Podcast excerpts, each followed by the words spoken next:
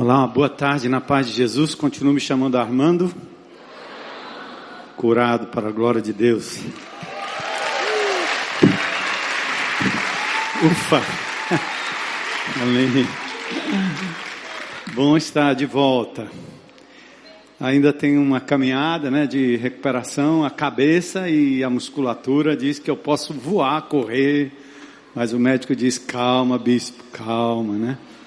Eu sempre contei a história do meu pastor quando eu era recém-convertido, que quando eu queria me vingar dos outros, né, ele dizia: "Não desce da cruz, bispo", né? Fica aí crucificado. E o médico agora está dizendo a mesma coisa, né? Calma, bispo, calma. Então, tenham paciência comigo, porque estou me sentindo muito bem. Foi uma recuperação e tem sido uma recuperação extraordinária para a glória de Deus.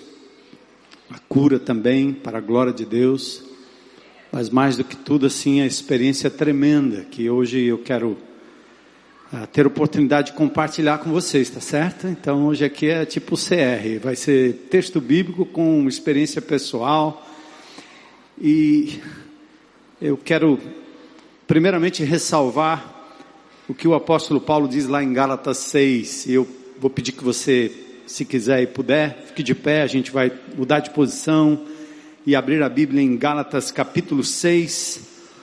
Eu quero ler o verso 14. E eu vou ler até o verso 18. Esse texto ele eh, me acompanha há muito tempo, principalmente o verso 14, um dos textos que eu aprendi a memorizar logo cedo, depois da minha conversão. E eh, ele fala de algo assim, né? Qualquer coisa que eu possa ter conquistado, qualquer coisa que eu possa ter feito, qualquer coisa que eu possa ter executado, ainda que às vezes pareça uma coisa muito pessoal, né? Eu consegui porque Deus me deu talento para isso, para aquilo, deu saúde, deu preparo físico, né? Eu, eu não posso deixar de pensar que a glória de tudo isso pertence ao meu Senhor Jesus Cristo. Então Paulo ele era uma pessoa muito habilidosa em vários sentidos, né? Um líder eh, muito influente na igreja primitiva. Mas ele fazia questão de dizer coisas como estas aqui, que a gente vai ler. Só para vocês entenderem que qualquer coisa que eu possa dizer acerca do que aconteceu comigo, eh, não é nada diferente talvez de muitos que passaram e passam por dificuldades semelhantes, teriam testemunhos poderosíssimos para contar aqui em cima. Então não há nada extraordinário eh, em mim, ah, porquanto eu só quero dar glórias a Deus e ter a oportunidade de abrir o meu coração e, e mostrar como Jesus foi maravilhoso durante esses últimos dias e tem sido. Paulo diz assim, ó. Quanto a mim, ele diz, que eu jamais me glorie em qualquer coisa, que eu jamais me glorie, conte vantagem em qualquer coisa, a não ser na cruz de nosso Senhor Jesus Cristo. Então ele tira o foco de si e coloca o foco na cruz do nosso Senhor Jesus Cristo. Por causa dessa cruz, ele diz: Meu interesse nesse mundo foi crucificado. Eu não tenho nenhum interesse nesse mundo, porque meu foco está na cruz do nosso Senhor Jesus Cristo. E o interesse deste mundo em mim também morreu. Eu não tenho nenhuma moeda de troca em relação às coisas que o mundo me oferece, por causa da cruz de Cristo.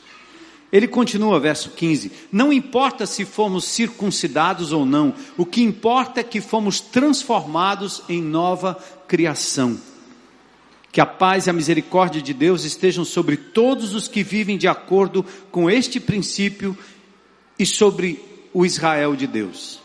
De agora em diante, que ninguém me perturbe com essas coisas, pois levo em meu corpo, diz o apóstolo Paulo, cicatrizes que mostram que pertenço a Jesus. Irmãos, que a graça de nosso Senhor Jesus Cristo esteja com o espírito de vocês. Amém. Deus, obrigado por essa noite tão preciosa, tarde e noite. A gente sai de casa com o intuito de, de, te adorar, de ter um encontro especial contigo no meio do teu povo, é promessa tua. Nós pertencemos a um corpo, a uma igreja local, e o Senhor prometeu se manifestar onde dois ou três estivessem reunidos, e nós temos a certeza de que o Senhor está aqui no nosso meio. Já te adoramos através dos cânticos, te adoramos através das nossas ofertas, da entrega das nossas vidas, da comunhão com os irmãos. E agora nós pedimos que o Senhor fale conosco através da palavra e que o Senhor me mantenha escondido atrás da cruz de Jesus em tudo aquilo que for a minha experiência pessoal, aquilo que eu vivi ao teu lado e olhando para o Senhor durante esses dias que de alguma forma sirva, sirva de edificação para aqueles que aqui estão, para aqueles que nos veem na internet. E em tudo nós queremos dar glórias ao teu nome. Nós pedimos nessa tarde e noite em nome de Jesus. Amém. Podem sentar.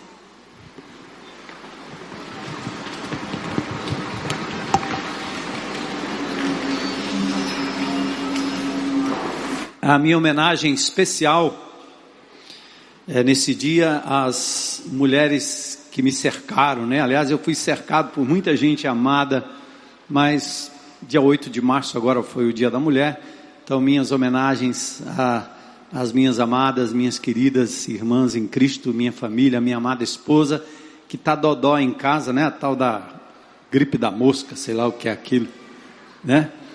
Então, é, tá lá dodói, mas se recuperando tenho certeza. Então, graças a Deus por essas mulheres maravilhosas que estiveram com Jesus, com os apóstolos, mulheres valorosas, que não precisam de nenhum estigma, nenhuma ideologia moderna, pós-moderna, para se lançarem como mulheres de Deus, porque elas já assim o são, em nome de Jesus. Então, é nossas homenagens a vocês, mulheres.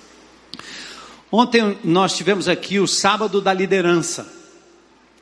E no sábado da liderança, o Deus Anir e a Meire, um casalzinho abençoado que tem uma oficina lá no Curió, bem no meio daquele lugarzinho bem difícil viver e conviver e entrar ali, né? Então, o Deus Anir e Meire tem uma oficina ali muito modesta a despeito do serviço ser abençoado, então eu recomendo. Eles me procuraram ah, ontem, e o Deus Anir e a Meire ah, ouviram há um tempo atrás aqui nas mensagens que nós estávamos falando da igreja fora do templo, fora da tenda, e ecoou nos, nos ouvidos dele, eh, deles aquela palavra: faça da sua casa uma igreja. Transforme o seu lar num lugar de comunhão. Abrigue pessoas. Traga para dentro. Não fique procurando um lugar em algum canto, mas abra sua própria casa. Se você não está envolvido em grupo de relacionamento, comece um dentro da sua casa. Deus colocou você ali naquela vizinhança, naquele condomínio com um propósito. E assim eles ouviram essa palavra do Senhor e resolveram abrir a oficina para acolher crianças, famílias, pessoas ali do Curió. E assim ele funciona durante o dia, consertando os carros, e chega uma hora do expediente que ele coloca os carros todos num cantinho e coloca ali cadeiras e tem um sonzinho e as crianças começam a chegar. Ele tem histórias e mais histórias ali, inclusive de pessoas ligadas ao tráfico que tem a mamãe o filhinho que acabaram entrando para a oficina. Ele é muito amado e muito querido ali, dado exatamente o amor que transborda daquela oficina. Então não está ali só para ganhar dinheiro, está ali para ser um, um posto avançado do reino de Deus. Pense nisso. E aí o Deus Anir ontem veio com um papelzinho na mão e era uma planta. E eu já estive na oficina dele Recentemente ele me mostrou, ele disse, pastor, não está dando mais para misturar aqui os carros com o povo que está chegando, é muita gente. Então nós adquirimos esse terreninho aqui atrás e nós vamos construir aqui uma coberta.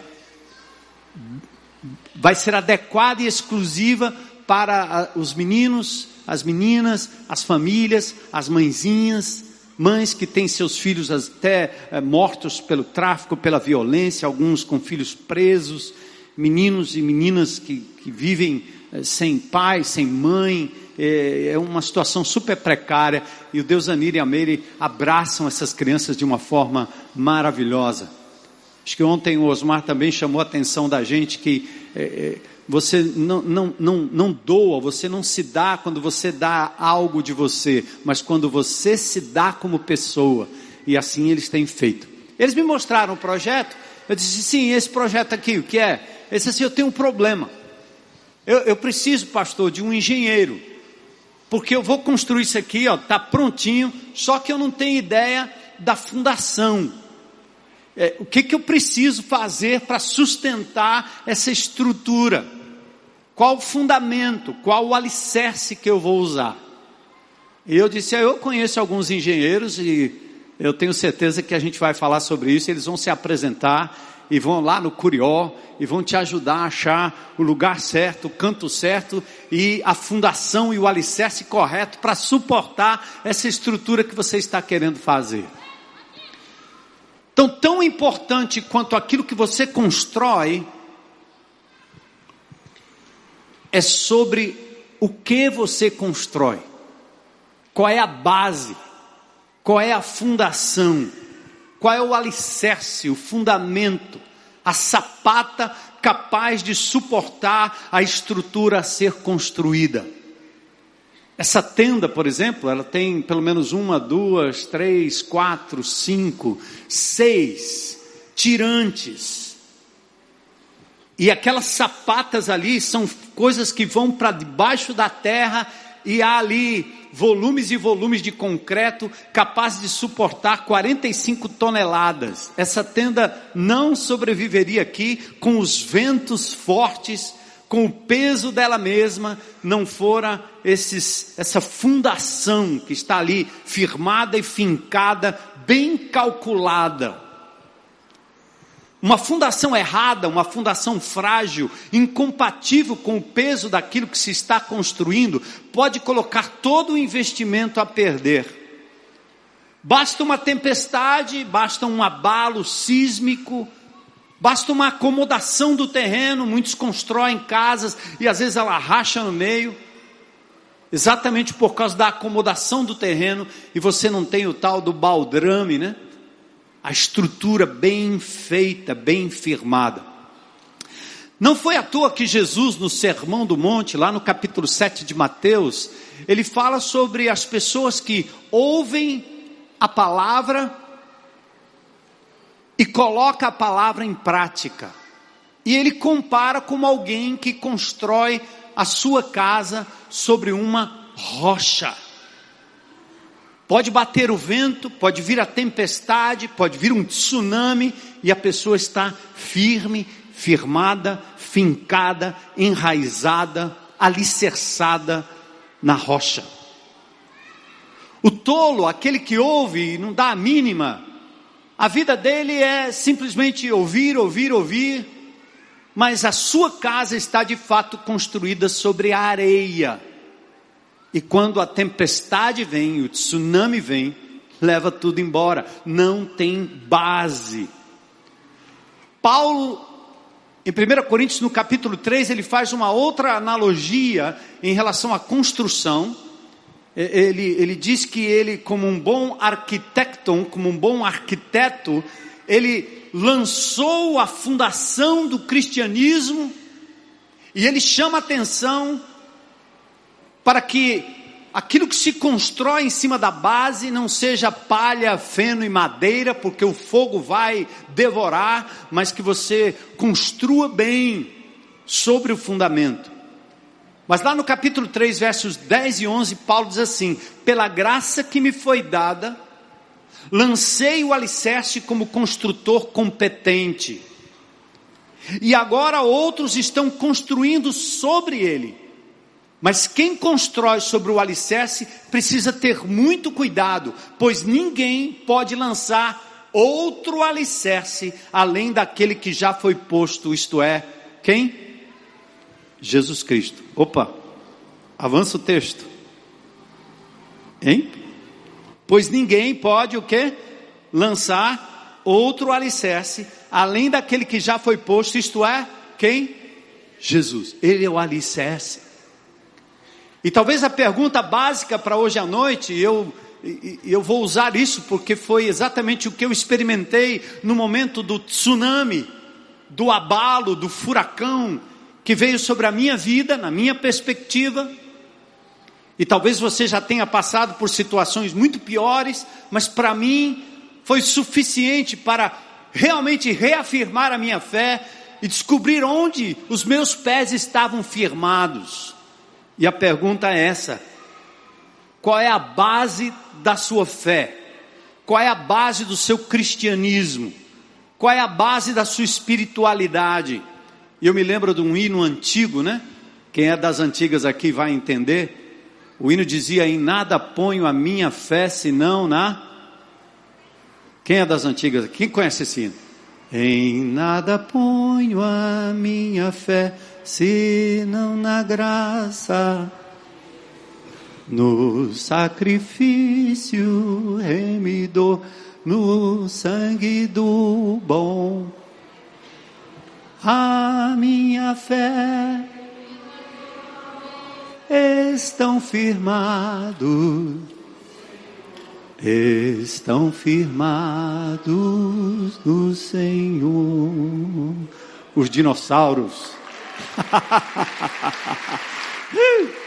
é, das antigas, não é não? Hein? Que hino maravilhoso, não é não? A minha fé, meu amor estão firmados no Senhor. Todo o tempo em que você está sustentando a sua fé. Sabe por que a vida é cheia de abalos, de tsunamis, de tempestades? Vejam que o sábio que ouve a palavra de Deus fundamenta a sua vida na rocha, mas ele não evita chuvas, nem tempestades, nem inundações. E aqui a gente já tira logo o primeiro mito. Essa balela de que o evangelho de Jesus Cristo é um mar de rosas. E você vem para Jesus para evitar os problemas da vida. Negativo. Isso é tão ridículo como achar que Jesus veio aqui nesse mundo para simplesmente viver e viver e viver e viver e jamais morrer, porque ele era tão bom, tão justo, tão sábio. Esses dias eu estava pensando em pessoas que às vezes frequentam nossos grupos de relacionamento e a única coisa que elas querem ao chegarem à igreja é achar um lugar para resolver os seus problemas. Eu acho que a gente deveria lançar, tipo assim, uma igreja das organizações Tabajara. Seus problemas acabaram. Venha para Jesus que tudo se resolve. Igreja Tabajara. Essa é a Tabajara mesmo. Então, se fosse assim, Jesus, nos dias em que ele esteve aqui, ele teria passado todo o tempo, todo o seu tempo, cuidando do problema do Zé, do Pedro, do João, da Maria, da Josefina, mas ele não fez isso, ele tinha outro alvo. E ele estava certo e consciente de que nós vivemos num mundo mau. Então o cristianismo não nos isenta dos tsunamis da vida. Qualquer tipo de cristianismo que ensine a você de que vem para Jesus que tudo vai ficar bom, que você não vai ter mais problema, é um cristianismo mentiroso e que você acaba entrando nele e depois se decepcionando com Deus, porque alguém lhe disse mentira, que o crente não adoece, que o crente não perde o seu maior amor, que o crente não é roubado, que o crente não é assaltado, né? Só porque nós estamos andando com Deus e orando bem muito, isso não vai acontecer. E tem alguns que se arvoram, bater o pé e decretar que isso não vai acontecer. É ridículo. O próprio Senhor Jesus Cristo veio aqui com outra finalidade. Ele que não devia nada veio para morrer. Quem somos nós? Ele foi traído, ele foi negado, foi espancado, foi julgado de forma injusta. Então, se somos cristãos de verdade e estamos firmados na rocha, o que ele está dizendo é: não vem com essa de que não haverá tempestades. Sim, as tempestades virão, mas em quem ou onde você está firmando a sua fé? Faz parte do mundo decaído, o mundo marcado pelo pecado.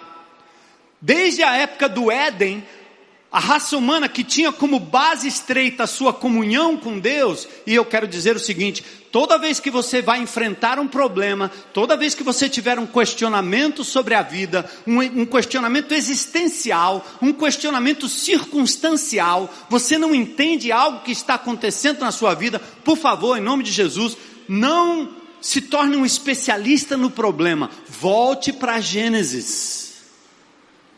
Volta lá atrás. Volta lá atrás. E você tem que começar assim: no princípio criou Deus.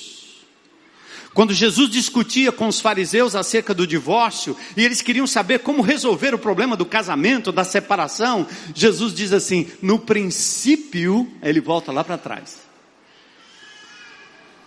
Na relação marido e mulher, o apóstolo Paulo faz a mesma coisa. A relação entre homem e mulher, ele faz a mesma coisa. Ele volta para Gênesis, porque você tem que começar onde tudo começa com Deus, o ideal divino. Então, lá no Éden, quando ele cria a raça humana, ele dá ao ser humano um fundamento, que é a sua própria pessoa e a comunhão daquele primeiro casal com ele, direto. Não havia igreja, não havia trabalho, ou no certo sentido, como existe hoje, empresa, né? não vou dizer trabalho, mas empresa. Não havia exército, não havia nação, nada estava constituído, era uma relação íntima, pessoal, entre o homem e Deus, a criatura e o Criador. Este era o fundamento, mas o homem resolveu, de repente, largar a sua base, para ser Ele mesmo o fundamento da sua vida e sair por aí correndo atrás de coisas em que Ele possa se sustentar além daquela. É, eu usei uma ilustração nesse final de semana no carnaval do ventilador, né? O ventilador ligado na tomada, ele funciona, funciona, funciona, funciona, funciona, funciona, funciona, funciona. Quando você puxa da tomada, ele continua funcionando, mas uma hora ele vai parar. Você pode assoprar, você pode mexer com a mãozinha assim, você pode fazer ele girar, fazer ele rodar, não tem problema, ele vai continuar rodando, mas não tem força e energia para continuamente continuar a sua vida, sua função vital. Assim somos nós seres humanos. A raça humana está assim largou a base e continua por aí peregrinando. Eu fiquei lembrando de uma coisa que é muito típica nos Estados Unidos. Em 2017, acho que 41 milhões de americanos passaram a viver ou andar ou viajar em casas volantes, casas que andam. Hein? O tal do motorhome. Ou aquelas casas que o cara vai lá, bota na base. Você anda na estrada nos Estados Unidos e tem uma casa sendo puxada por um caminhão. Aí ele para num canto, chega lá, ele assenta a casa. Quando vem o tsunami, aquela casa vira papel, folha, voa. Então os seres humanos são seres humanos assim.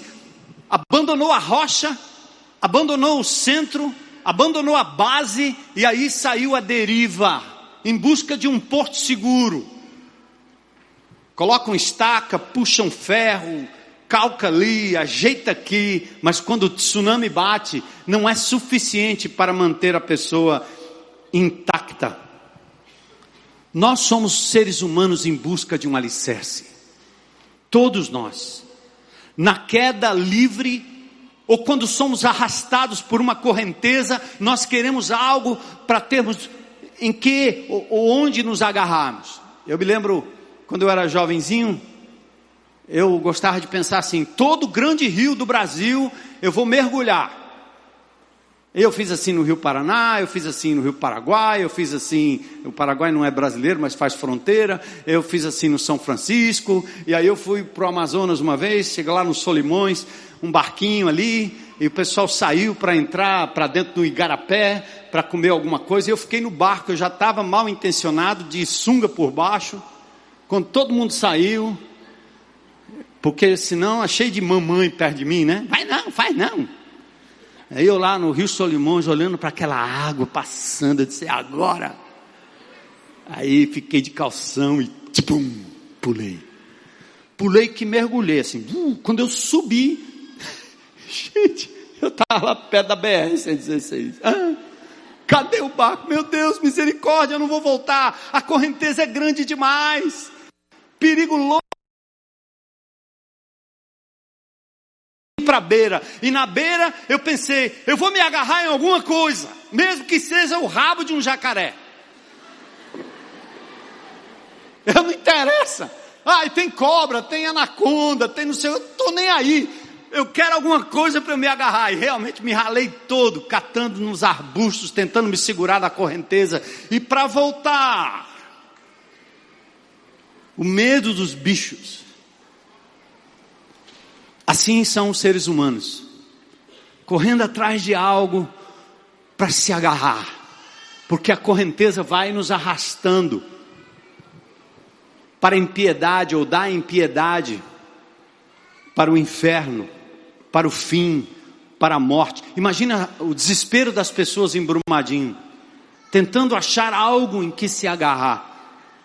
Atentem, quando perdemos o alicerce, que é Deus, que é Jesus, qualquer coisa que encontramos pelo caminho assume, sem garantias, de eficácia o lugar de Deus. Achamos um, uma espécie de plataforma de alicerce genérico, paliativo, suficiente para o momento, alívio temporário, abrigo passageiro, mas nunca é definitivo. E aí veja bem, ó, na vida que a gente leva aí fora, coisas, pessoas, vão se tornando o nosso porto seguro, nosso alicerce.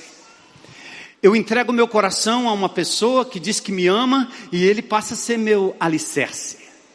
Eu entrego meu coração para o homem, a mulher, no caso, o homem entrega o seu coração para uma mulher, no caso, ou às vezes até para uma, uma relação homoafetiva, não importa, o homem para o homem, a mulher para a mulher, embora a gente censure, embora a gente ache que isso não seja natural, mas as pessoas estão atrás não é só de sexo, estão atrás de um porto seguro, e de repente acham no outro porto seguro.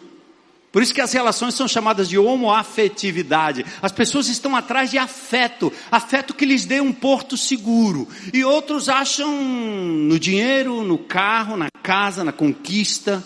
E você vai achando durante a vida lugares onde você vai se agarrando. Mas aí a empresa faliu. A mulher traiu. O filho abandonou trocou você pelo tráfico, pelas drogas. E aquele porto seguro que você achava no primeiro tsunami, tchau. Na primeira rebordosa, na primeira luta, tchau, foi embora. E você fica com o coração partido, louco, atrás de outro porto seguro, que pode ser a bebida, que pode ser a droga, que pode ser o esporte. Vários portos seguros, coisas que vão assumindo o lugar de Deus nas nossas vidas. Paulo diz em Romanos 1, 25, de forma sábia, ele diz: os homens trocaram a verdade de Deus, o alicerce divino, por algo mentiroso. Acabaram adorando e servindo as coisas e seres criados em lugar do Criador. Atentem para o que está escrito aí. Trocaram a verdade de Deus pela. Adoraram e serviram o quê? As coisas e seres criados. Percebe? Nós vamos enchendo as nossas, nossas vidas de, de deuses para substituir o Deus eterno.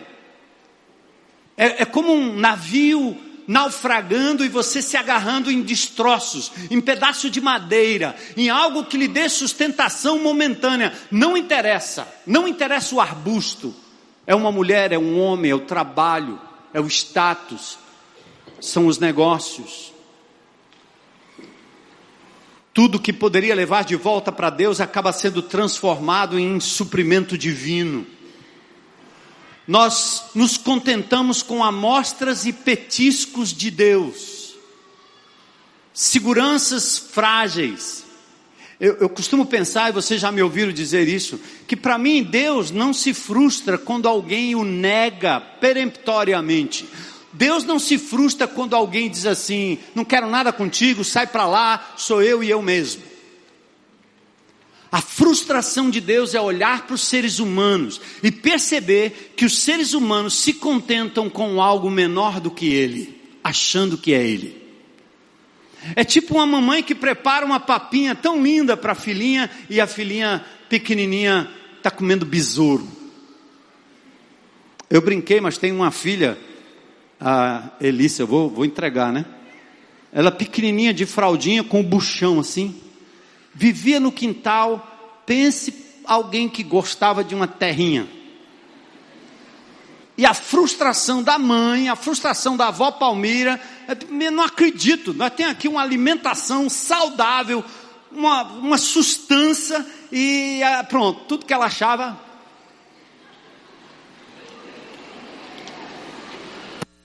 Está saudável, graças a Deus, né?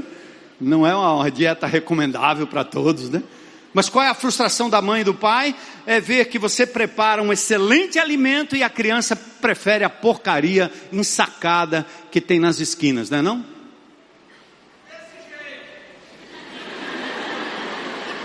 Deus olha para mim, Deus olha para você, Deus olha para a raça humana e talvez você consiga hoje à noite colocar os óculos de Deus e começar a olhar para o bandido, para o ladrão, para o corrupto, para aquele indivíduo da pornografia, da loucura, aquele, aquela pessoa que anda desvairada por aí, e você olhar com olhos de misericórdia e dizer: Eu não entendo por que, que você está baseando a sua vida e sustentando a sua vida em algo que é muito menor que Deus. E aí cabe o nosso papel de dizer: há um banquete maior, tem um porto seguro para você, hein? Eu sinto que é assim que Deus sente. E aí os nossos alicerces enganosos, quais são? Por exemplo, nós vivemos, ainda estamos vivendo uma época em que os crentes em Cristo Jesus se dividiram em dois grandes alicerces. Pense, a esquerda e a direita. Democrata, socialista, liberal, capitalista, comunista, e nós fomos para a internet para gritar bem alto e usar todos os nossos dotes para defender duas grandes plataformas, dois grandes alicerces: é a direita ou é a esquerda? E tem crente ainda brigando e batendo nisso. Tem crente ainda dizendo que você deveria sair dessa tábua rasa e ir para essa outra tábua aqui, mas é a mesma tábua rasa. É sair de um pântano para entrar no outro.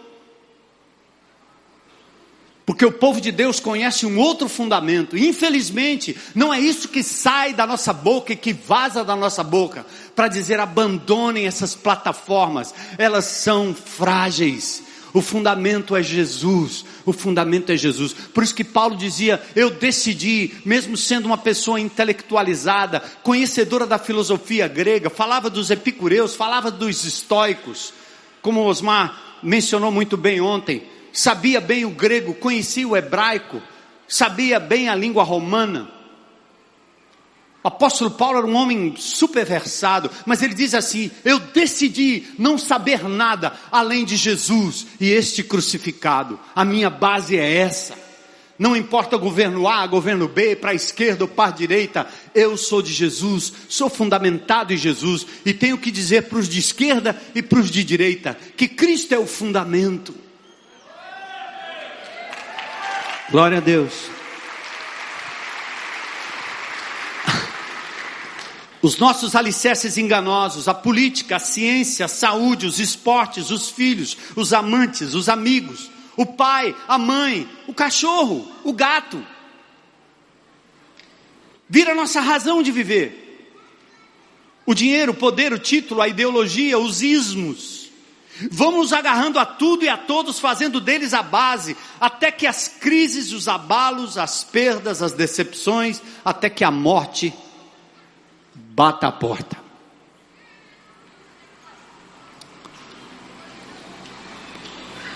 E aí, vamos sair desse patamar da vida secular que nós, como crentes em Cristo, vivemos e transitamos aí fora no mundo, e nós temos os mesmos apegos que as pessoas aí fora que não têm Jesus também têm. E nós vamos, com o tempo, substituindo a rocha eterna, a convicção eterna, por essas coisas aí. Vamos nos secularizando com o tempo. Vamos assumindo a forma do mundo, aquilo que advertiu o apóstolo Paulo em Romanos capítulo 12. Mas aí vem o pior. Vem o pior. Qual é o pior? O pior não é assumir esses gravetos, esses pedaços de pau que não sustentam essa areia movediça do mundo lá fora.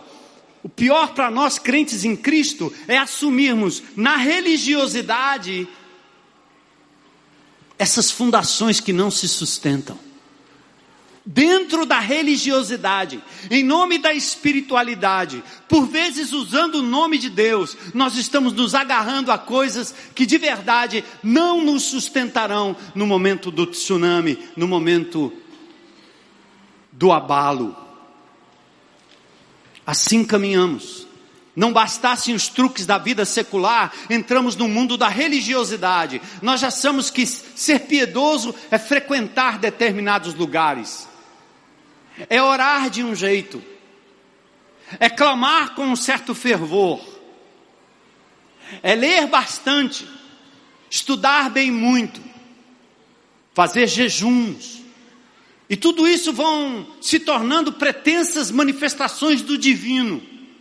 E as manifestações do divino substituem o próprio divino.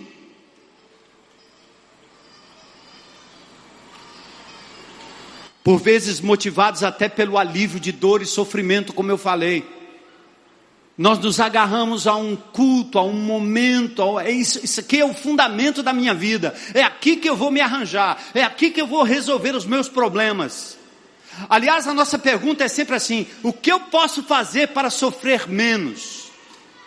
E talvez as igrejas e as reuniões e o que fazemos para Jesus é escolhido em função desse critério. O que é que você, como Igreja Batista Central, tem para me oferecer para que eu sofra menos? E aí você começa religiosamente abandonando a fundação e o fundamento que é Jesus e achando um outro fundamento, um outro alicerce. Quer um exemplo? Os judeus fizeram assim, com o Velho Testamento na mão, com a manifestação da glória de Deus no templo, aquele povo perdeu a noção de quem era Jesus, o Messias, servo sofredor. Religiosos jejuavam, oravam, cantavam, frequentavam, mas eles não estavam fundamentados na rocha que é Jesus. Eles perderam a noção. Transformaram o rito no Deus deles. E Jesus os censura em Mateus capítulo 23. Ele diz: Vocês são cegos, guias de cegos, vocês estão apalpando, tentando me achar, vocês se perderam de mim. Vocês estão preocupados, de novo, em resolver seus próprios problemas. Estão preocupados em aparecer, em ter prestígio, e serem notados, serem servidos. Por isso Jesus disse: Esse povo honra-me com os lábios, mas o seu coração está longe de mim. A morte, ou prenúncio da morte, ela se torna a linha divisória entre a areia e a rocha. Ouçam isso. A morte, ou prenúncio da morte, se torna a linha divisória. Você é jovem, talvez não pense nisso. Eu não pensava muito nisso. Enquanto você não vê a morte de frente, você não tem como checar se você está na areia ou se você está na rocha. Aliás, todo medo que nós temos, um medo subsidiário, o um medo que acontece antecipadamente, medo de ficar doente, medo de perder alguma coisa, medo do bicho, medo da cobra, medo da barata, medo de tudo, no fundo, no fundo, é um prenúncio do medo maior, é o medo da morte. E aí eu quero falar um pouco do que aconteceu nesses dias comigo. E como foi bom ter passado pelo sofrimento. Eu venho cuidando do meu corpo há alguns anos, depois de convertido, principalmente aqui em Fortaleza. Quando jovem menino, estraguei muito do meu corpo, meus netinhos olham para minha arcada dentária e dizem: Vovô, o que é esse negócio prateado aí? Essas estrelinhas aí, o que é? Isso é açúcar. Eu fiz coisa errada. E naquela época o camarada não restaurava o dente, arrancava logo. E depois teve que colocar é, é ponte para todo canto. Ponte estaiada, ponte pêncil, ponte de madeira, aí vai. Mas depois que eu fui conhecendo Jesus e tomando consciência de que esse corpo aqui é templo do Espírito Santo, eu comecei a evitar aquilo que não trazia glória para o meu Deus, embora amargo, embora não fosse tão saboroso, mas eu comecei a aprender a querer aquilo que era melhor para o corpo, para a minha vida, para a minha alma, para a minha subsistência. O exercício físico o andar, o caminhar, o nadar, porque o corpo foi feito para isso. Deus não nos fez em cima de uma motocicleta no Éden, não tinha motocicleta no Éden, como não tinha no interior, anos atrás. Então eu venho cuidando e fazendo ao longo dos anos o check-up anual. As mulheres fazendo mamografia, e os homens, check-up. E eu comecei a fazer aos 55 anos, ou seja, 10 anos atrás, o meu check-up. E agora, cuidando da próstata. Hum, um órgãozinho que fica embaixo da bexiga, por onde passa a uretra, responsável pela produção dos espermas, mas que com o tempo, depois de uma certa idade, ele começa a crescer, não sei porquê e vai comprimindo a bexiga e o homem começa a perder ou ter a tal da incontinência urinária, não segura mais. Eu fui observando e era benigno e todo mundo dizia, todo homem na verdade tem a chamada hiperplasia prostática, nome feio. Fui acompanhando o meu PSA, né? Um indicador de, de, de, de câncer, e subia, descia e ia para lá, às vezes inflamava, não inflamava e, e assim. O hospital israelita Albert Einstein diz que há 2 milhões de casos por ano de homens com hiperplasia plasia prostática. Atinge 50% dos homens a partir de 50 anos e 90% dos homens acima de 90 anos se você viver até lá. E mesmo que seja benigno, só o crescimento em si pode pressionar a bexiga de tal forma que você começa a ter problema, infecção urinária e até insuficiência renal. Cuidado! Cuide, homem, cuide, macho. E os homens não gostam porque próstata tem dois problemas: incontinência urinária, problema de ereção e o toque. Né? Né? Ah, não, com 55 anos de idade, eu comecei a dizer, é para tocar mesmo. E como o meu PSA estava oscilando, eu procurei, eu tinha um, um urologista, procurei um outro urologista, e eu disse, ele disse, você tem ido? Sim, eu tenho ido, mas estou querendo uma outra opinião aqui, porque eu estou sentindo isso, aquilo, eu tive uma infecção. E ele eu disse, eu sou, vai, faz o toque aí. Ele disse, pode, procura aí o que tem aí. E ele achou na próstata uma, uma porosidade pelo toque. E depois mandou fazer uma biópsia, e na biópsia veio um carcinoma, câncer. Hã? Câncer. Mas aí alguns diziam, não, alguns homens, não a maioria, mas uma boa percentagem dos homens terá câncer de próstata e não vai morrer disso. É só acompanhar, para não dar metástase. Como tinha uma porosidade na parte de fora, ele estava desconfiado que pudesse ser metástase, e depois foi batido uma ressonância que achou também o tal, ah, uma variação no linfonodo, os linfomazinhos, né? Aqueles filtrozinhos que tem no nosso corpo, que tem todo canto, que dá íngua. Então o médico disse: Olha, eu acho que a gente precisa examinar isso mais de perto. Mas eu estava tranquilo, estava é, escrevendo livro, é, passando uns dias de descanso, e finalmente é, eu, eu vim a Fortaleza para essa consulta. Quando eu estava no aeroporto, tinha feito o check-in, já ia entrar, estava tudo certo. Eu tive um momento, aquele momento em que Deus diz: volta. E, e não foi audível, mas eu disse: eu tenho que encarar esse câncer, a morte de frente. Aí liguei para minha esposa e disse: Bem, você está indo para o aeroporto me buscar em Natal? Pode esquecer, estou voltando. Vou fazer todos os exames, vou marcar a cirurgia, depois eu vou aí te buscar. E comecei a saga. Mas naquela hora bateu no meu coração, eu me lembro lá no domingo à noite, eu estava meditando ali na palavra de Deus e, e pensando em tudo aquilo, meu coração foi invadido por uma gratidão muito grande. 65 anos de idade, nunca tinha entrado num hospital, nunca passei por um processo cirúrgico. E agora era a minha vez. Tinha um bicho aí dentro. E ao invés de conviver com ele, logo passa a faca aí, vamos resolver esse problema. Não estou preocupado nem com incontinência, nem com. Estou preocupado com isso. 65 anos de idade. Amo minha amada esposa e pronto, já curtimos bastante. Obrigado, Jesus. Tá, tchau. Estou indo.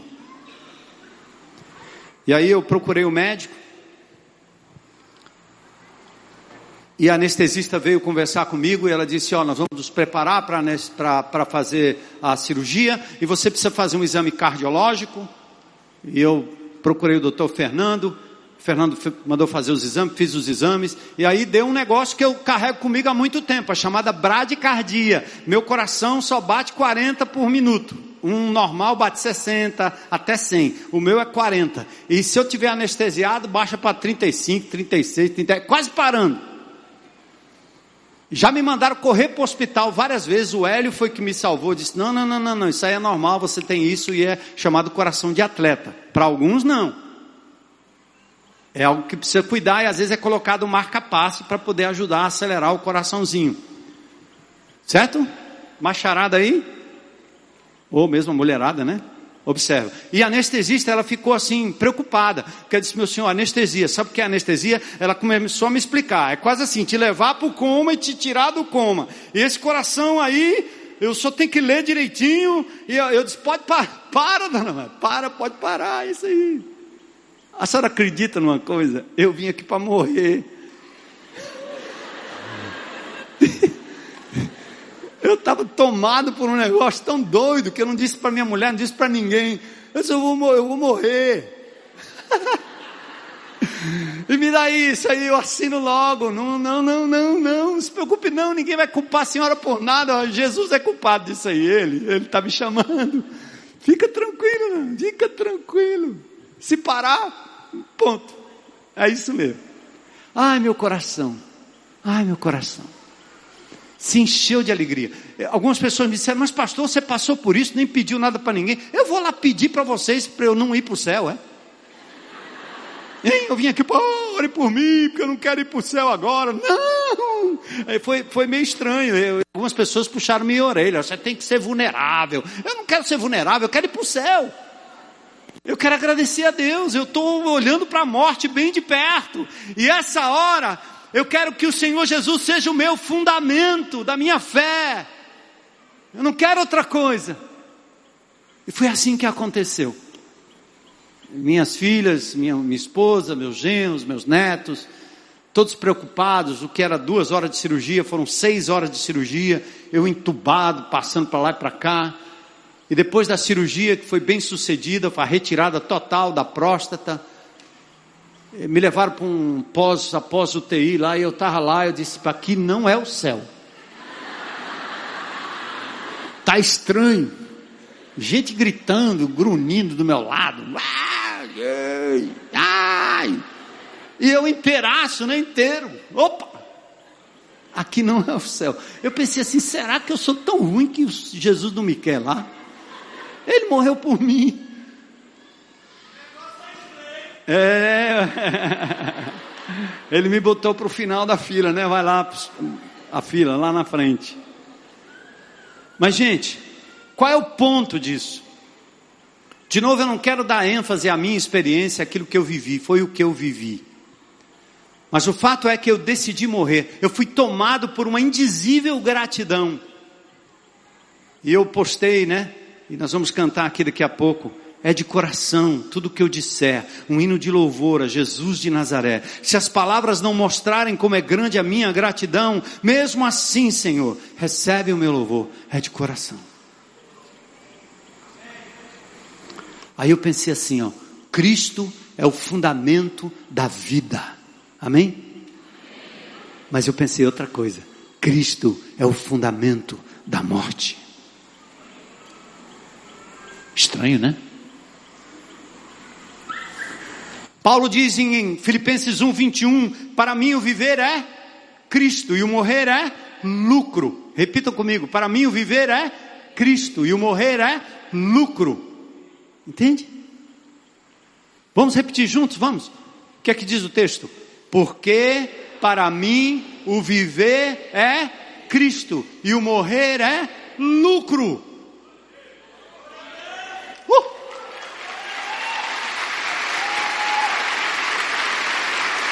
Doidice, né? Ei, mas segura aí. Eu disse, Paulo, dá licença aí, mas eu vou mudar isso aí. Para mim, o morrer, aliás, o viver é lucro e o morrer é Cristo.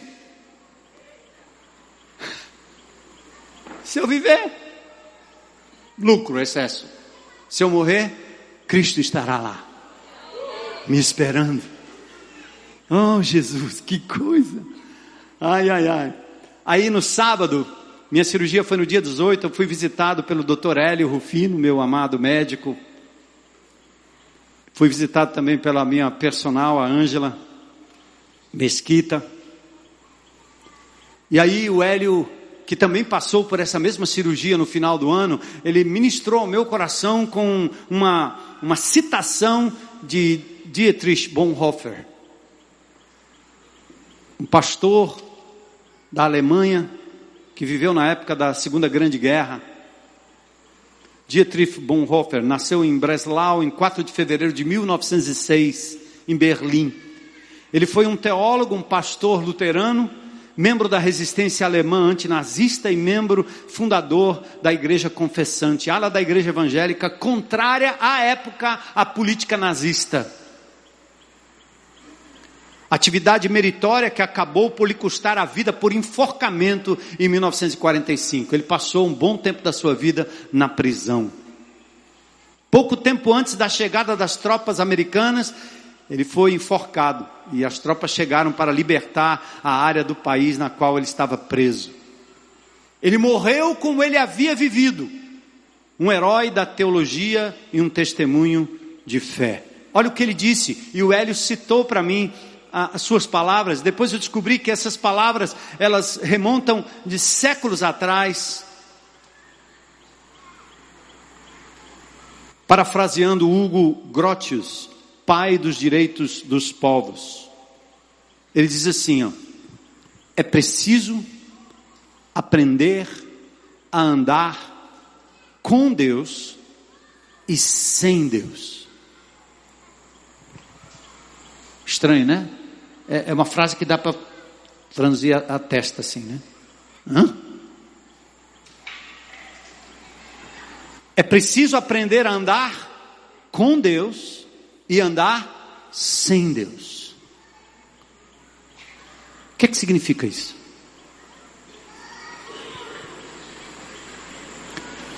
Significa que há um momento na nossa vida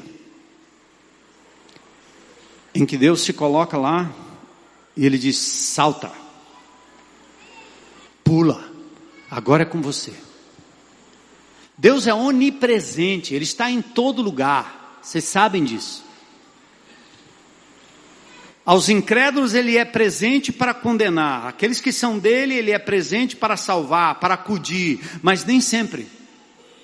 E quando o Hélio me disse aquilo, eu disse: Olha, essa foi a sensação que eu, que eu tive que naquela hora que eu estava indo para o hospital, falando com aquela mulher, me deram um sedativo, que disse assim, você precisa tomar isso aqui para você ficar grog, que a gente põe você numa maca e de lá a gente transfere você na UTI e está resolvido. Eu tomei o sedativo, eu estava tão focado na morte, que a mulher entrou lá, eu estava em pé conversando com minhas, minha esposa, minhas filhas, disse, meu senhor, o senhor tomou o sedativo? Eu disse, para encontrar com Jesus eu preciso lá de sedativo. Não fez efeito nenhum. Aí eu fui para a sala de operação. Eu disse, é aqui, é. É aqui. Mas eu quero dizer para vocês o seguinte: que naquela hora eu vi Jesus do outro lado me chamando. Eu vi Jesus do outro lado me esperando. Eu vi Jesus do outro lado olhando para mim e dizendo: Agora é com você, meu filho. Quem é o fundamento da sua fé? Agora é hora do sufoco, agora é hora da morte, agora é a hora em que você enfrenta um câncer. Qual é o fundamento da sua fé? É nesse sentido que Dietrich Bonhoeffer disse: você precisa aprender a andar sem Deus, no sentido de que Deus está lá dizendo: Vem, meu filho. E aí eu lembrei, sabe de quem? Jesus na cruz do Calvário. Qual foi o grito? Sete palavras da cruz. A quarta palavra do Senhor Jesus Cristo na cruz, qual foi?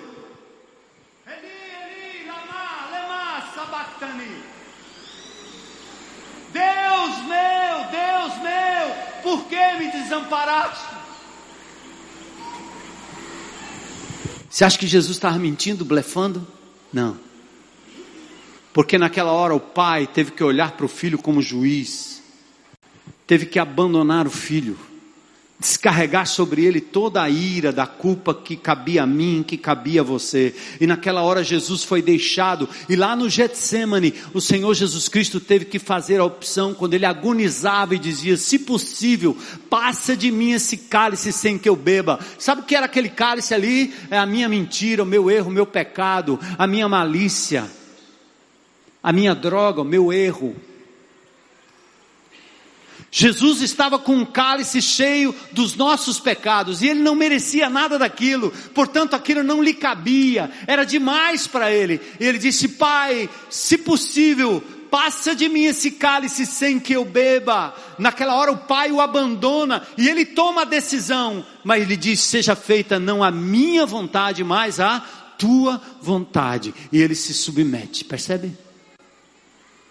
Ele foi à cruz de livre espontânea vontade. Não tem essa de que na via dolorosa Deus o Pai estava lá segurando ele, protegendo ele. Não, não, não. Ele, o Pai deixou ele ir. Era a opção dele. Ele tinha que provar o quanto ele cria, o quanto ele confiava, o quanto ele acreditava. Ali não tinha sinagoga, ali não tinha sacerdote, ali não tinha jejum, ali não tinha oração, ali não tinha culto de nada, ali não tinha coisa nenhuma. Era ele, o sofrimento, a cruz e o Pai esperando ele lá para ressuscitá-lo dentre os mortos depois da sua entrega voluntária por amor a mim e por amor a você. Sabe o que é isso? Você tem que aprender a andar com Deus e andar sem Deus. Tem hora que Ele vai pedir de você a fé, para você saltar. Eu abro mão de tudo para te ter, meu Jesus. Eu entendi, porque entendi nas palavras de Jesus aquilo que Bonhoeffer disse: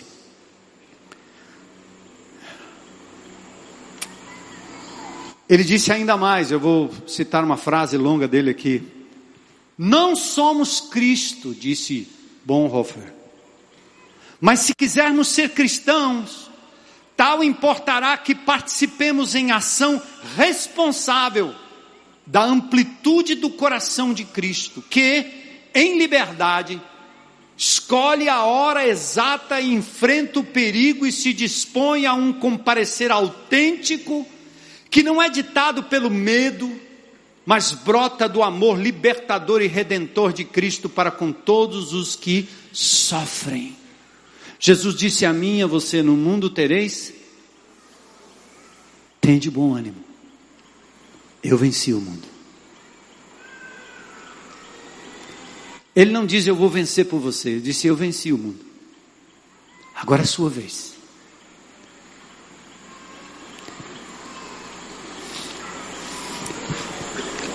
Eu quero usar mais um texto da palavra de Deus para a gente finalizar aqui que impressiona-me. Hoje de manhã, duas e pouco da manhã, eu estava fazendo meu devocional. E eu me deparei com esse texto. Impressiona-me a intrepidez de Jesus retratado no meu devocional nessa madrugada, Marcos capítulo 10, versos 32 e 34. Olha o que Jesus é capaz de dizer em vida. Olha o que ele é capaz de dizer, tendo todo o poder para destruir todos os inimigos. Igreja Batista Central de Fortaleza, para que possamos brilhar como Jesus brilhou, para que possamos pregar a restauração, para que possamos influenciar essa sociedade apodrecida pelo pecado, pessoas se agarrando a arbustos, comendo migalhas no chão. Nós precisamos de uma fé que não está firmada na ilusão de que nós chegamos a Jesus para resolver os nossos próprios problemas. Sabe por que é tão difícil você implementar no GR a partilha do mapa, onde as pessoas leem a palavra de Deus e simplesmente dizem assim, dizem assim, Deus me falou e eu vou fazer algo a respeito. Por que, que é difícil? Porque nós estamos atrás de um lugar onde a gente possa compartilhar todos os nossos problemas e todo mundo se fazer cúmplice para resolver o problema até, até, até, até até o dia de São Nunca. Porque não existe isso. Na medida que você partilha a sua dor, certamente Deus vai lhe dando cura. Na medida que alguém ouve, é como no CR: você senta numa roda, ninguém tem nada para dizer para ninguém a não ser ouvir aquilo que a pessoa está abrindo o coração e dizendo: Esta é a minha dor e eu a suportarei firmado na palavra de Deus, na rocha que é Jesus. Outra vez o Osmar, de forma brilhante, né, falando do texto de Paulo, que diz assim: Eu vou me gloriar agora nas minhas fraquezas. Os discípulos olharam para Jesus enquanto ele andou aqui e disse: oh, Jesus, por favor, vem aqui. A irmã está com um problema tal, o irmão também. Os discípulos disseram: Bora, bora, vamos curar. O senhor curou um cego, o senhor curou aquela mulher, o senhor curou a mulher com fluxo, mas tem mais. Quantos hoje à noite gostariam de ser? Não vou perguntar, não levante a mão. Quantos hoje à noite gostariam de ser curados por Jesus? Jesus está passando aqui, ele está dizendo: Opa, vamos, vamos. E Jesus curando, e os discípulos diziam: Olha aí o povo te pegando, te buscando. Olha aí, olha aí. Jesus olha para os discípulos e diz assim: essa não é a minha agenda. A minha agenda não é transformar isso aqui no paraíso, não. A minha agenda é proclamar o meu nome, é dar esperança às pessoas de que, embora doendo, embora perdendo, embora com câncer, sem câncer, embora torto, embora de óculos, sem óculos, perdendo, sendo traído, não importa, eu continuarei proclamando o teu nome. O teu poder se aperfeiçoa na minha fraqueza. Por isso Paulo pediu para ser curado e Jesus disse a ele o que? A minha graça te basta. E se ele quiser curar, ele cura. Se ele quiser aliviar, ele alivia. Mas tudo ele fará com um propósito. Aliás, aprendemos também que Deus não desperdiça nenhuma lágrima, não é verdade? Por que, que eu tinha que passar por isso, hein? Diz aí. Ah, pastor, aquele homem não é possível que entrou um câncer, deve ser o inimigo. Inimigo? Inimigo? Sai daí, que negócio de inimigo. O meu Deus permitiu para que eu pudesse provar, olhando para a morte, em quem a minha fé estava depositada. Aleluia. Foi lindo, hein? Eu me lembrei da avó Palmira, mulher de oração. Quantos conheceram aqui a avó Palmira? No dia que ela foi pro hospital para morrer, ela já velhinha e tal, a gente levou, não foi nem de de, de, de, de, cadeira de roda, nem no braço, nem nada. Ela saiu assim, a convicção era a seguinte: Jesus está me chamando. Hã? Ela recebeu um telefonema de Jesus, só ela ouviu. Jesus está me chamando, ele não voltou mais. Você está pronto, irmão? A se dar, a se doar. Porque Jesus é o teu alicerce mais profundo. Nada mais. Então, se tiver escola, tá bom. Se não tiver, também tá bom. Se alguém me amar, tá bom. Se não amar, também tá bom. Se prosperar, legal. Se não prosperar, também legal. E daí? Hein? Deus tem um propósito em cada dor, em cada lágrima, em cada sufoco que você passa. Não afunda teu, tua vida na depressão porque você perdeu alguma coisa. Não perca o ânimo. Porque nisso você demonstra que você estava firmado naquilo que você perdeu. Entende? Entende? Entende, mulher? Entende, menina? Deu seu coração para ele e ele. E você diz: agora eu entro numa rede, fico depressiva, vou fumar todas, vou beber todas, vou farrear todas e não sei o que. Pronto, você perdeu a vida. Então qual era o seu fundamento? Ele, ela ou Jesus? Não importa. Então vamos a essas palavras de Jesus aqui. Eu vou chamar o Daniel aqui. Vem, Daniel. Olha o que Jesus disse, na boa, passando por aqui hoje à noite.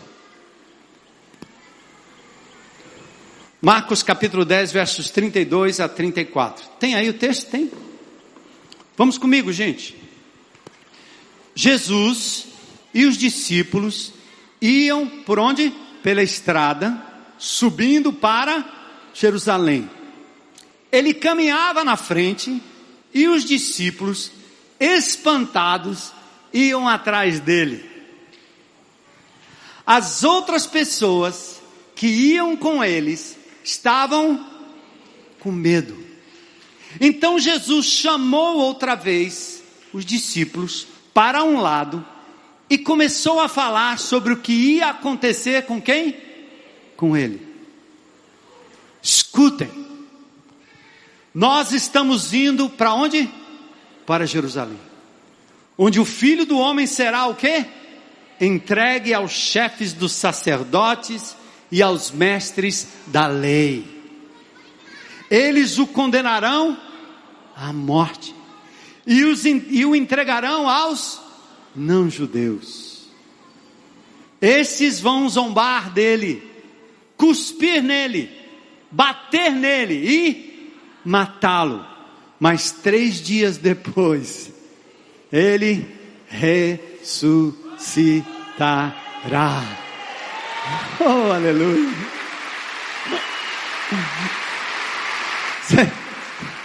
Está entendendo? Jesus passando aqui, você dizendo, resolve aí meu problema, eu estou com dor aqui, estou precisando disso aqui, traz meu filho de volta, meu marido está aí, está difícil, o cara está não sei o que, tá meu, meu negócio, traz aí Jesus, vamos fazer aqui, para aí, vamos fazer um culto da restauração, culto da libertação, culto da... Aí nós ficamos fazendo essas coisas aí para atrair gente para a igreja, e o povo vem, vem aos as toneladas. E se pedir dinheiro para isso aí também o povo dá, porque o negócio é ser curado de qualquer jeito.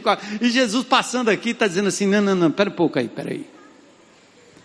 Eu estou indo para Jerusalém. Vão me julgar, vão me bater, vão cuspir em mim.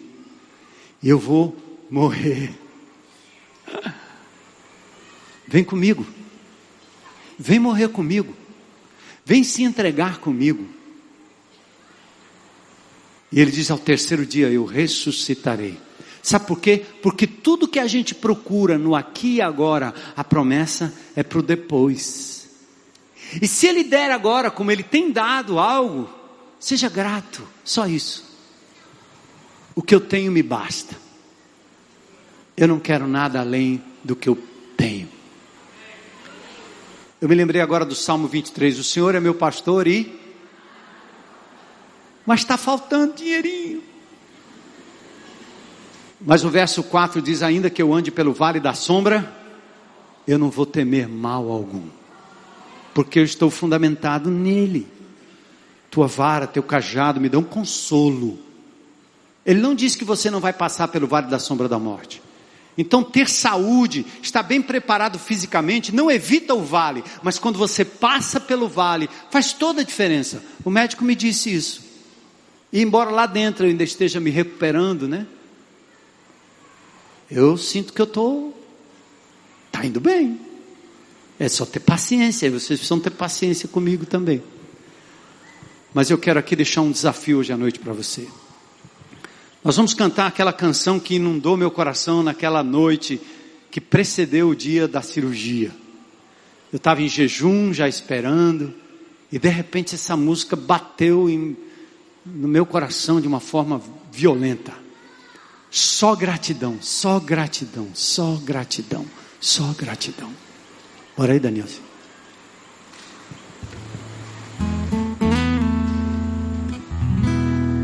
Como descrever? Como explicar o amor que vai de leste a oeste e nunca mais vai terminar? Tu me conheces bem e sabes quem eu sou. há como me esconder de ti. Sempre sabes onde vou. Ele sabe. É de coração.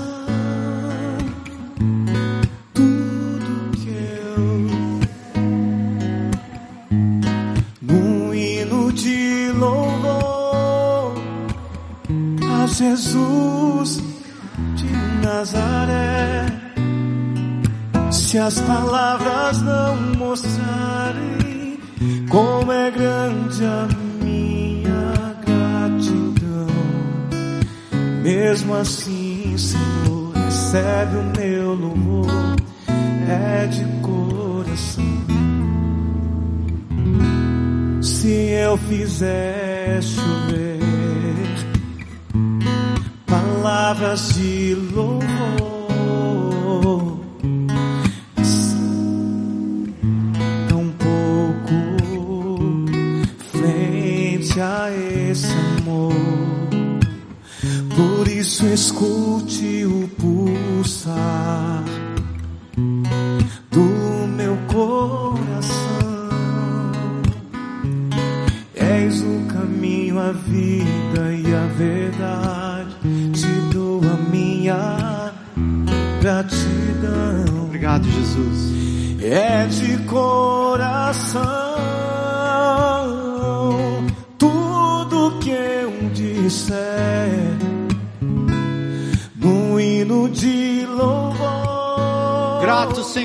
tudo que tenho. Sou grato, Senhor. Se as palavras não mostrarem como é grande a minha gratidão, mesmo assim, Senhor, recebe o meu louvor, é de coração. Eu tenho dois convites hoje à noite. Peço que você segura aí, não saia não, atrapalhar talvez alguém que vá tomar uma decisão hoje à noite. Ou não, não sei. Dois convites. O primeiro é você que está aqui e que talvez se viu como aquela pessoa se agarrando a qualquer coisa. Você já está machucado de agarrar em galhos que quebraram se agarrar em tábuas que não se sustentaram. E você hoje à noite pode conscientemente dizer: Eu, eu largo tudo para me agarrar a esse alicerce, essa rocha que é Jesus.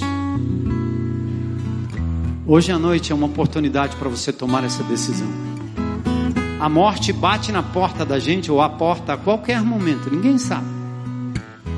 E às vezes a, a, os medos subsidiários daquilo que é o mais profundo e mais terrível, que é a morte, eles vão acontecer na sua vida. Chega de se agarrar naquilo que não não se sustenta na tribulação, na luta, na dor, na perda, na traição, na queda.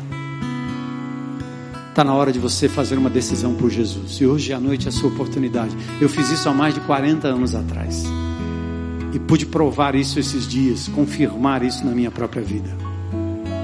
Então eu quero fazer um convite a você que está aí na internet, me vendo, me ouvindo, onde quer que você esteja, ou aqui nesse auditório. Tem alguém aqui hoje à noite que gostaria de dizer: hoje é meu dia. Eu quero firmar a minha vida, a minha salvação, meu futuro em Jesus Cristo, meu Senhor e meu Salvador. Levanta sua mão aí bem alta. Levanta. Tem alguém? Deus te abençoe lá. Glória a Deus, glória a Deus, glória a Deus, glória a Deus, glória a Deus, glória a Deus. Ô oh, Senhor, Tu és nossa rocha, nossa fortaleza, nosso escudo. Glórias ao Teu nome. Mais alguém hoje à noite, olha a oportunidade que você tem. Você não está se agarrando nem a este homem, nem a essa igreja, a nada que foi feito aqui, a não ser a pessoa do Senhor Jesus Cristo. Faça sua decisão hoje à noite. Diga, hoje é meu dia, hoje eu quero, eu quero Jesus, entra na minha vida, eu me agarro a Ti, Senhor. Venha o que vier. Eu me agarro a Ti, Senhor. Glórias ao Teu nome. Aí eu quero convidar você que é crente em Cristo Jesus. Chega de colocar um, um pé na rocha e outro pé e a outra mão. É, parece aqueles brinquedos que as crianças brincam, né? De cruzar braços e pernas no chão, tentando se agarrar de qualquer forma. E o Senhor está dizendo: meu filho, minha filha, largue esses outros estribos, firme os teus passos em mim, fique pronto para passar os tsunamis da vida comigo. Eu estou te aguardando. Hoje é o dia, essa é a hora divisória para que você possa dizer: Eu não tenho outro fundamento na minha vida a não ser Jesus. Venha o que vier, aconteça o que acontecer, meus pés estão firmados na rocha que é Jesus. Eu abro mão de tudo mais, coloco tudo mais como secundário na minha vida. Não é isso que me sustenta. Que bom que eu posso pôr a mão aqui, posso pôr a mão acolá, mas não é isso que me sustenta. Meu sustento, minha rocha é Jesus. Eu quero convidar você que é crente em Cristo Jesus a tomar hoje à noite um, um passo, um passo de fé. Lembra? Agora é, é, sem Ele, tá certo? A decisão é sua. Aprende a andar com Ele, Ele pode fazer você levantar dessa cadeira aí rapidinho, se Ele quiser. É só Ele ordenar. Mas Ele disse: Lázaro, vem para fora. E Lázaro teve que sair. Vem, levanta, sai dessa cadeira agora Fique em pé e diga: Jesus, tu és minha rocha, tu és minha fortaleza. Bora, irmãos. Glória a Deus. Glória a Deus. Em nada ponho a minha fé senão na graça de Jesus. Tu és meu alicerce, meu fundamento. Amém, igreja? É nessa fé, é nessa intrepidez que nós vamos marchar contra o reino das trevas as trevas derrotam tudo que a igreja possa ter de subsidiário, mas as trevas não resistem a um povo fundamentado na pessoa do Senhor Jesus Cristo. Aleluia, aleluia, glória a Deus, alegria, gratidão. Vamos cantar de novo, igreja, vamos, é de coração, não é? Gratidão por conhecermos agora essa rocha Olha quantas pessoas aqui na frente. Vamos aplaudir o Senhor. Tem festa nos céus hoje.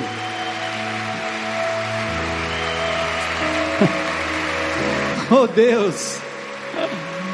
Glórias, glórias ao Senhor. Vamos cantar de novo e depois a gente canta uma para terminar. Vamos lá?